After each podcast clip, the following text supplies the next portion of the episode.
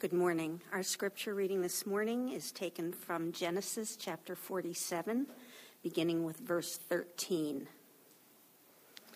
Now there was no food in all the land, for the famine was very severe, so that the land of Egypt and the land of Canaan languished by reason of the famine. And Joseph gathered up all the money that was found in the land of Egypt and in the land of Canaan in exchange for the grain that they bought. And Joseph brought the money into Pharaoh's house. And when the money was all spent in the land of Egypt and in the land of Canaan, all the Egyptians came to Joseph and said, Give us food. Why should we die before your eyes? For our money is gone.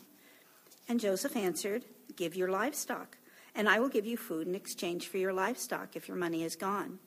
So they brought their livestock to Joseph, and Joseph gave them food in exchange for the horses the flocks, the herds, and the donkeys. He supplied them with food in exchange for all their livestock that year. And when that year was ended, they came to him the following year and said to him, We will not hide from my Lord that our money is all spent. The herds of livestock are my Lord's. There is nothing left in the sight of my Lord but our bodies and our land. Why should we die before your eyes, both we and our land? Buy us and our land for food.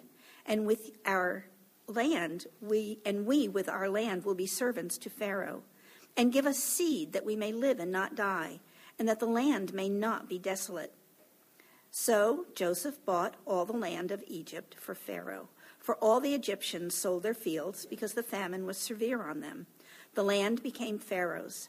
As for the people, he made servants of them from one end of Egypt to the other only the land of the priests he did not buy, for the priests had a fixed allowance from Pharaoh and lived on the allowance that Pharaoh gave them.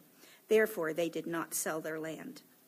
Then Joseph said to the people, Behold, I have this day bought you and your land for Pharaoh. Now, here is seed for you, and you shall sow the land. And at the harvest you shall give a fifth to Pharaoh and four fifths shall be your own, as seed for the field, and as food for yourselves and your households, and as food for your little ones. And he said, You have saved our lives. May it please my Lord, we will be servants to Pharaoh. So Joseph made it a statute concerning the land of Egypt, and it stands to this day that Pharaoh should have the fifth, and the land of the priests alone did not become Pharaoh's. This is God's word. We've been following the lives of Abraham and Sarah, their children, grandchildren, and great grandchildren. God first proclaimed and entrusted his plan for saving all of the human race to one man and his family. And we're following that family through four generations. And we're now in, in the middle of the story of Joseph. This passage is a widely overlooked chapter in the Joseph story. Have you noticed that? Uh, maybe because it's so awkward. Uh, if you look at verses 20 and 21, it actually says Joseph bought all the land of Egypt for Pharaoh, for all the Egyptians sold their fields because the famine was severe on them. The land became Pharaoh's. As for the people, Joseph made servants of them from one end of Egypt to the other. If you're my age or older and you grew up in a church like culture, you may remember Sunday school class with flannel graph. Have you ever heard of flannel graph? You millennials have never seen flannel graph. It's when you put a piece of paper that's cut out to look like a character like Joseph or a burning bush or something like that, and you slap it to a flannel board, and it just sticks there, levitating in space. And that's how Sunday school teachers used to tell Bible stories. Everything, you name the biblical person, the historical figure, I've got a flannel, graph image of that person and what they went through.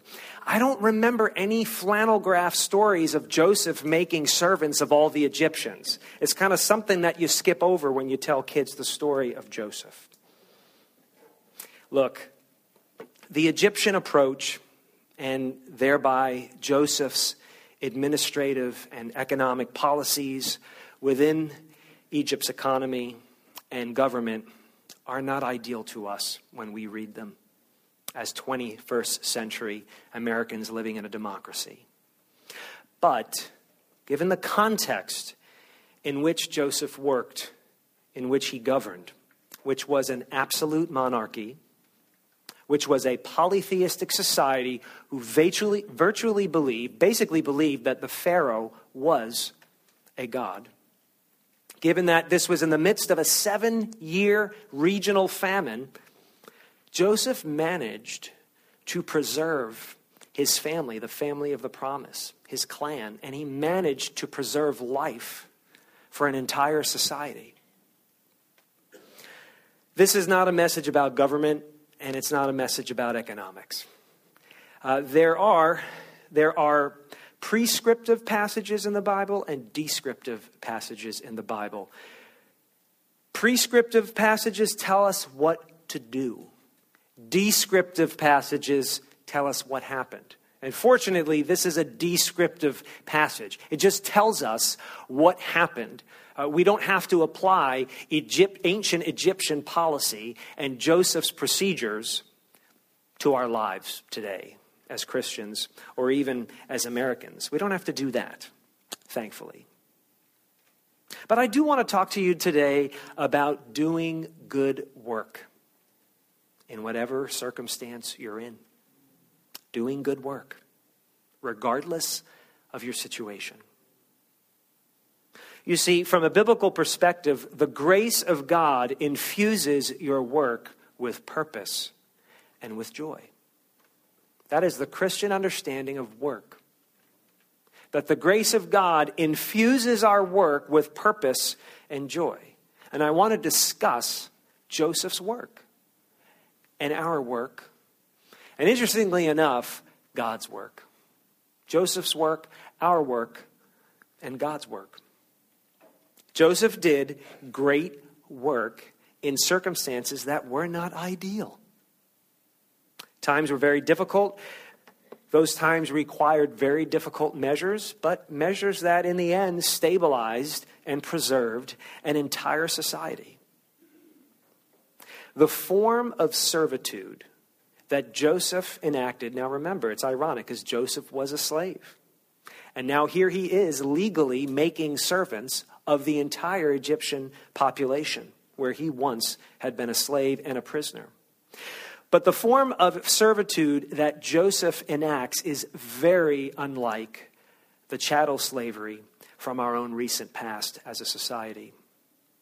After all the resources, after all the resources of Egypt's population were exhausted, during a seven year famine, they come to him and they ask, and you see it in verse 9, 19, the people ask Joseph, buy us and our land for food.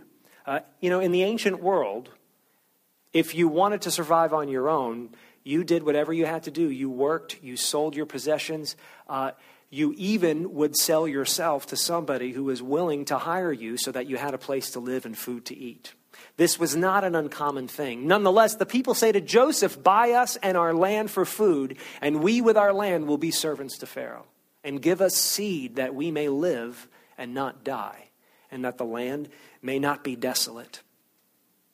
So the people come and ask Joseph to enact this thing. And Joseph, in a sense, according to one scholar, basically makes them tenant farmers on state land. This is very similar to the medieval feudalistic system of Europe, which worked for a little while. Actually, it's interesting because although Joseph declares them servants of Pharaoh, and look, according to Egyptian theology and their own belief system, everything and everybody was owned by Pharaoh anyway. So, in a sense, what was theory becomes fact in the midst of this famine. This was nothing new to the Egyptian people, but they're actually saying, Pharaoh, we want to be yours so that we can stay alive. But it's interesting, Joseph lets them live on their own land and farm their own land, and he only levies a 20% tax, a one fifth tax on all that they grow. He lets them keep 80%, four fifths of their produce. Scholars say that uh, the going rate for taxation in the ancient Middle East, right? So the surrounding countries in that society was at least 33%. So by ancient standards, Joseph, uh, as a leader, is doing pretty well. By modern standards today, 20% tax, that's it. That's even good for most economies and societies and nations where we live right now. Surely Joseph's past trials made him not only an effective leader, but a merciful one. And so the Egyptians responded to this foreigner, this outsider who is governing them, by saying in verse 25, You have saved our lives.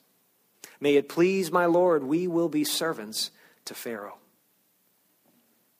Sometimes, sometimes, just often enough, God grants a society virtuous leaders who do good work.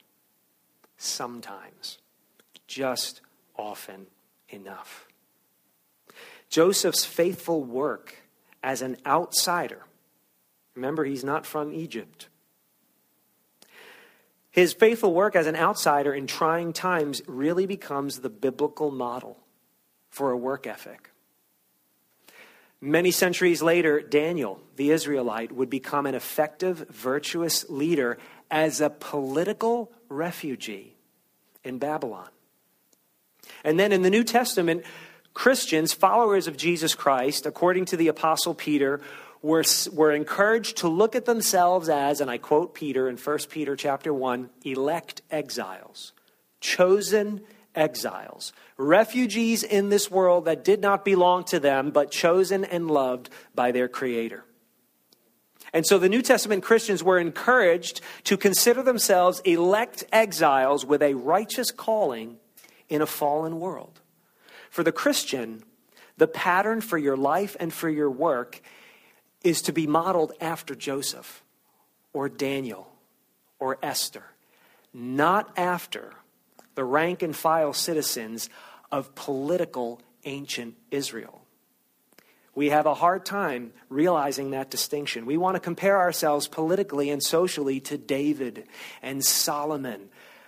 The norm, according to the New Testament, is to see yourself like Daniel, to see yourself like Esther, to see yourself like Joseph, strangers, travelers who do your best work because you're called by God in a place that is not your own. That's the biblical model for the Christian's work ethic. And Joseph did his best work a, as a foreigner in the worst of circumstances. So let's expand this idea beyond Joseph's work to your work, to my work. Look, some of your best work might just rise out of very difficult circumstances. Have you noticed this? I find, uh, I don't mean just about, if you notice it's about me, but about yourself. Uh, I find that I can be the least productive and effective when I'm frustrated, when, when I am discontent about the situation that I am in. You know, when the policies at work constrict you, when your boss and, and your peers or your supervisors, they undervalue the work that you do. When you're criticized for your faith or your worldview, where you work or where you minister or where you serve. And we think, you know, if, if conditions were only better, I think sometimes we think if conditions were only perfect, but if conditions were only better, then I could do really good work if conditions, if circumstances were only better, then I really could become productive. But, but look, conditions are, are rarely ideal. I mean, what do you do once you realize that conditions are rarely ideal? In any scenario, what do you do? How, how do you find purpose in what you do? Wherever you are doing it? How do you find purpose? How do you keep doing it? How do you do a good job at it when you know that situations, circumstances will never be ideal and often are working against you? Well, the Bible very helpfully distinguishes between work and toil. We're going to talk about the difference between work and toil from, a, from the Bible's perspective. Work Uh, from, from where the Bible's coming from, this is, this is a simple definition for work as God designed work. Work is when you and I exercise righteous dominion to cultivate and develop the world that God has created. God worked to create all that we discover and know exists. God worked. And then he created man and woman in his image, and he told them, You go and work now. The Lord God took the man and put him in the Garden of Eden to work it and to keep it. And theologians call that the cultural mandate that God created the world by working. And so working is a holy thing. And he made us in his image to work, to represent him by subduing, and don't think of that in a negative con- with a negative connotation, subduing, multiplying, be fruitful and multiply, God said to the man and the woman, and subdue the earth and have dominion over everything else. The point of that was to exercise righteous cultivation and development of all that God had made and said was good. So, farming, anything, anything that you do, farming, education, medicine, parenting, the arts, writing, politics, being a car mechanic, it's all work. And according to God, it's all good. Tim Keller, of course, in his extremely helpful book called Every Good Endeavor, which, by the way, he got the title for that um, by quoting something that the jazz musician John Coltrane said. How cool is that? Uh, anyway, Tim Keller writes We were built for work and the dignity it gives us as human beings, regardless of its status or its pay. Every Christian should be able to identify with conviction and satisfaction the ways in which his or her work participates with God in his creativity and cultivation. Imagine going into a hospital and seeing a custodian mopping the floor and going up to that custodian and asking him or her, What is it that you do here? And imagine that custodian saying something other than, I mop the floor here. Imagine that custodian saying, We heal people. Even something as simple as mopping a floor can contribute to the greater good. I want to talk to you a little bit about toil, though. Toil is the futile striving of fallen sinners to make limited progress in a decaying world. Because the man and the woman that God created to do good work for him in the creation that he had made chose to reject him. They were under new management, this serpent guy. And as a result of that, as a result of their decision to reject their Creator, everything changed. Even the way work takes place under the fall changed. And so God came to them in the garden, and, and God said to the woman, Listen to this. He said, I will surely multiply your pain in childbearing. In pain you shall bring forth children. God said to the man, Cursed is the ground because of you. In pain you shall eat of it all the days of your life. Thorns and thistles it shall bring forth for you. God said to the man, By the sweat of your face you shall eat bread. In a decaying world, you know this is true. In a decaying world, you can't achieve what you set out to do, not ultimately. You can check off boxes and get degrees right, and graduate from the third grade and make certain types, you know, reach certain types of goals and achievements in your life, but what you truly envision to be possible, you can't achieve. You ever meet some of the most successful people in the world or the most dissatisfied? But so are you. I mean, when you look at that definition of, of toil, the futile striving of fallen sinners to make limited progress in a decaying world, if you are a stay at home parent, you know exactly what I'm talking about.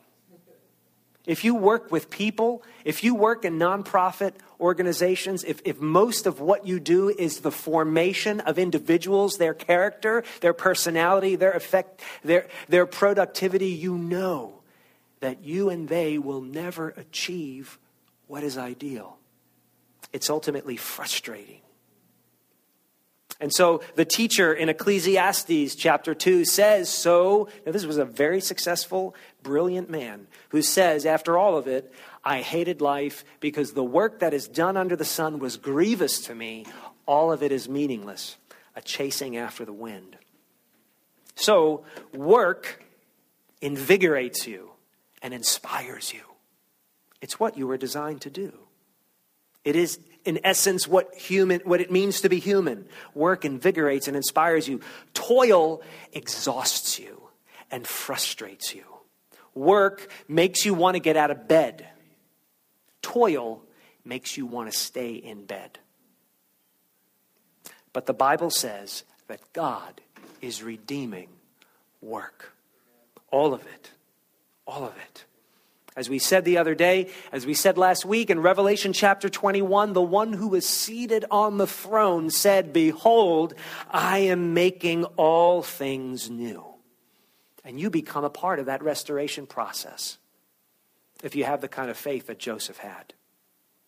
And so, once again, Tim Keller wrote that work will be both frustrating and fulfilling. And sometimes, just often enough, human work gives us a glimpse of the beauty and genius that might have been the routine characteristic of all our work, and what, by the grace of God, it will be again in the new heavens and in the new earth. And I think the witness of Joseph, how he worked, how he was faithful as a stranger in very difficult circumstances, is just one of those sometimes just often enough glimpses of the beauty and genius that once was and will be again. So, in Jesus Christ, as a Christian, you and I can give God our utmost devotion in the work that we do, whatever it is, wherever we're doing it.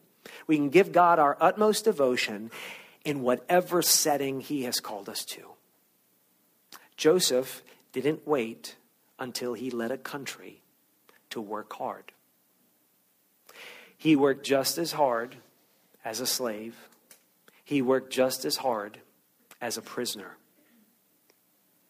And so the Apostle Paul would say to the Philippians, Do all things without grumbling or disputing, that you may be blameless and innocent, children of God without blemish in the midst of a crooked and twisted generation among whom you shine as lights in the world. The circumstances where you work and where you live and where you serve are never perfect, and they will rarely be ideal. But you know, society needs people who are willing to make the most of any circumstance. Society needs people who work as to the Lord. Not as though they're just working for people or working for themselves. People who will make the most out of any situation, who work as to the Lord, who put other people's interests above their own. That's what society really needs. That's what Egypt needed, and the Lord delivered somebody for them. That's what our society needs, and the Lord has put you in it. That's what your family needs, and the Lord has put you there in your home. That is what your friends and your neighbors need. And the Lord has put you on your street in your community. That's what your business or your, the institution where you make a paycheck needs. And that is where God has brought you. You know, rather than waste our lives and our careers and our relationships waiting for better circumstances, pouting about our current situation and how it doesn't match up with our ideal, what if we assumed that our positions and our circumstances were not accidents? Remember, remember what Joseph said to his brothers when they met up again? Hey, hold on. God sent, God sent me here ahead of you. God brought me here to save lives. What if we began thinking that where we are and what we're dealing with, regardless of the circumstances, is not an accident? Are you ready whether it's in your home or at your workplace or where you go to school, are you ready to shine as a light in the darkness? Are you ready for that? You can. Who are you working for? Maybe that's the problem. Maybe that's the question we need to ask ourselves. Who are you working for? Maybe you're lazy. Maybe you're slothful and you just refuse to do what you're equipped and skilled to do, or what by experience you know how to do, or what you are spiritually gifted to do. Maybe you're lazy and slothful and you just don't want to do it. The ancient Greeks, and actually aristocratic people, and some of the knowledge culture, even up until our day, think that manual labor is just not for real human beings who have amounted to something. It's not what God said, it's not what God did. Maybe it's not that. Maybe you work very, very hard. Maybe you work so hard that you would consider yourself a workaholic. Maybe for you, worship is really what you work is really what you worship. Maybe for you, your work is a way of redeeming yourself.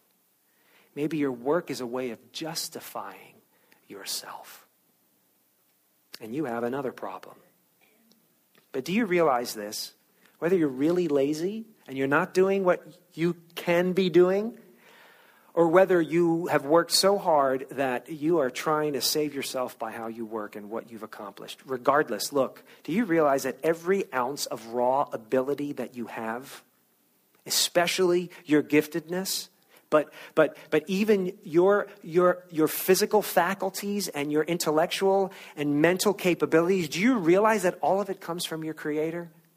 If you don't trust god and you don't follow your creator do you realize that still everything you do to survive and live and make money and make friends everything has been given to you by someone else and so, worshiping our work or ignoring to do the work that we have been called or equipped to do essentially is to deny our God given humanity, which is the greatest insult we could make to our Creator to, to not be what He has designed us to be. We speak of having and choosing a career. We don't talk much about vocation which comes from the Latin word to call. We talk a lot about the careers we choose. We don't talk much about what God calls us to do. But calling, see, career is what you and I decide, but calling, calling speaks of God's purpose for us. And here's the thing to restore purpose to the work that you're doing, to restore joy to the work that you're doing. You ultimately need to see that God has been working for you all along. That's the interesting thing. God actually works for you. Jesus said to a bunch of his critics who were heckling him for healing a man on the Sabbath day, uh, he said to them, hmm, My Father is working until now, and I am working.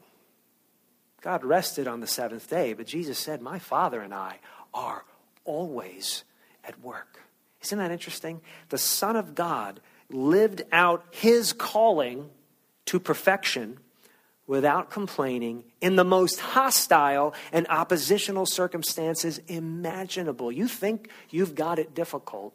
Jesus perfectly lived out, worked through his calling in the worst of circumstances. Tim Keller said when you read the beginning of Genesis, you see that God is a gardener who works with his hands. And when you read the Gospels in the New Testament, you discover that God came to earth as a human being, and what did he become? A carpenter. Still working with his hands. No form of work was ever beneath God, and it doesn't have to be beneath us either. But Jesus' greatest work was enduring the toil of the cross. The toil that you and I deserve because of our sin and rebellion and our laziness and our pride trying to justify our existence by what we do and how much we do it and how effectively we do it. We deserved endless, eternal toil for what we've done to God, for what we've done to His creation, for what we've done to one another. But Jesus took all of the toil that we deserved and He dragged it to the cross with Him. Your best work cannot redeem you. But Jesus' work does. His best work is exactly what redeems you. And Jesus said to his disciples, By this my Father is glorified that you bear much fruit, and so prove to me by disciples.